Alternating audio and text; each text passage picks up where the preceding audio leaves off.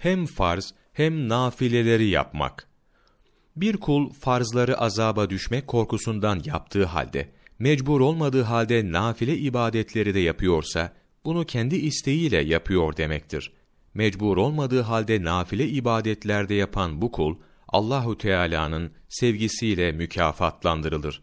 Kulun Allahu Teala'ya yakın olmaktaki gayesi de zaten Allah Celle Celaluhu sevgisidir.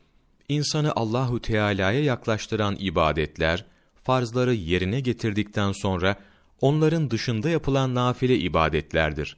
Yoksa farzları bırakıp sadece nafile ibadet yapmak değildir.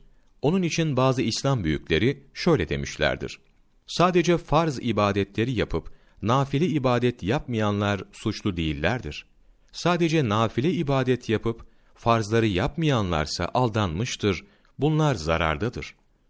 Allahu Teala'ya yaklaşmak için hem farz hem nafile ibadetleri yapanları Allahu Teala iman mertebesinden ihsan mertebesine yükseltir.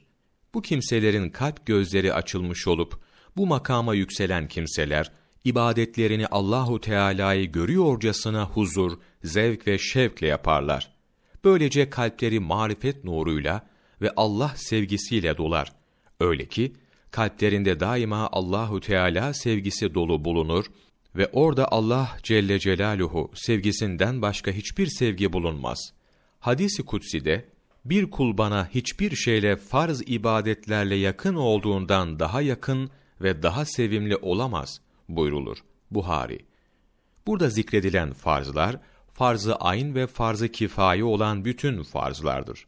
Namaz, zekat ve diğer farzları yerine getirmek, zina, adam öldürmek ve diğer haramlardan kaçınmak gibi görülen zahiri ameller bu farzların içine girdiği gibi Allahu Teala'yı bilmek, sevmek, tevekkül etmek, Allah'tan korkmak gibi gözle görülmeyen batini, kalbi amellerde bu farz ibadetlerin içine girer. Huccetül İslam İmam Gazali rahmetullahi aleyh nasıl iyi bir kul olunur?